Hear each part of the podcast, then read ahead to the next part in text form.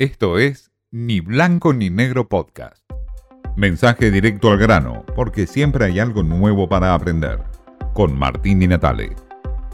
El acuerdo que hoy trae al, al debate en el Congreso de la Nación el Gobierno Nacional establece un camino transitable, establece un principio de solución a un problema realmente muy grave para el desarrollo de la Argentina, que se contrapone a una alternativa que es un crecimiento de la incertidumbre que desde nuestro punto de vista no puede redundar en nada mejor y por el contrario va a generar una situación de profundo estrés cambiario con consecuencias inflacionarias, consecuencias negativas sobre la actividad económica, consecuencias negativas sobre el empleo y sobre el desempleo y la pobreza.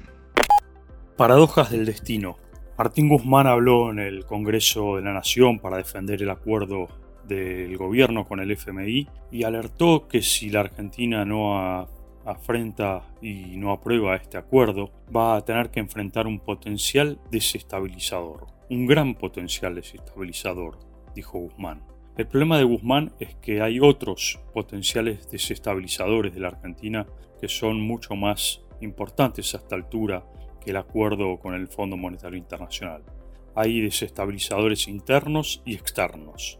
Los internos y visibles obviamente son la inflación y los problemas que tiene el gobierno para resolver este tema. Y también, por supuesto, las metas para cumplir con lo que va a ser el acuerdo con el Fondo Monetario Internacional. Por poner potenciales desestabilizadores internos, Guzmán y todo el gobierno enfrentan también la interna del Frente de Todos. No hay un claro objetivo dentro de ese gran conglomerado que es el kirchnerismo, el Frente de Todos, con el Frente Renovador, el masismo y todo lo que implica el peronismo ortodoxo. Alberto Fernández se enfrenta a un gran potencial desestabilizador en su lucha interna por el poder con Cristina Kirchner. Ahí sí hay un potencial desestabilizador para el gobierno. El silencio de Cristina hasta ahora es una incógnita habrá que ver si se convierte en un potencial desestabilizador hacia el futuro cuando hable, sobre todo del acuerdo FMI-Argentina. El otro potencial desestabilizador de la Argentina es el externo, que hasta ahora el gobierno parece no tomar en cuenta. El precio del petróleo que ha subido a niveles desorbitantes como en la crisis de 1973, el precio del gas que pasó de 8 dólares el millón a 55 dólares en menos de una semana desde que estalló la guerra entre Ucrania y Rusia.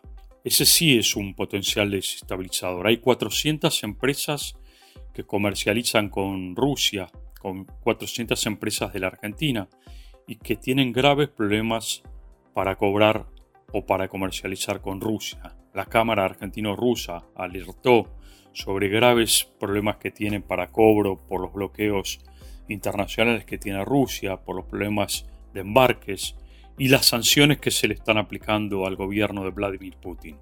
Pero claro, Guzmán habla de un frente potencial desestabilizador que lo acota solamente al acuerdo o al no acuerdo con el FMI. Debería fijarse en muchos otros potenciales desestabilizadores que hoy afectan o van a afectar en lo inmediato a la Argentina entera. Esto fue Ni Blanco ni Negro Podcast.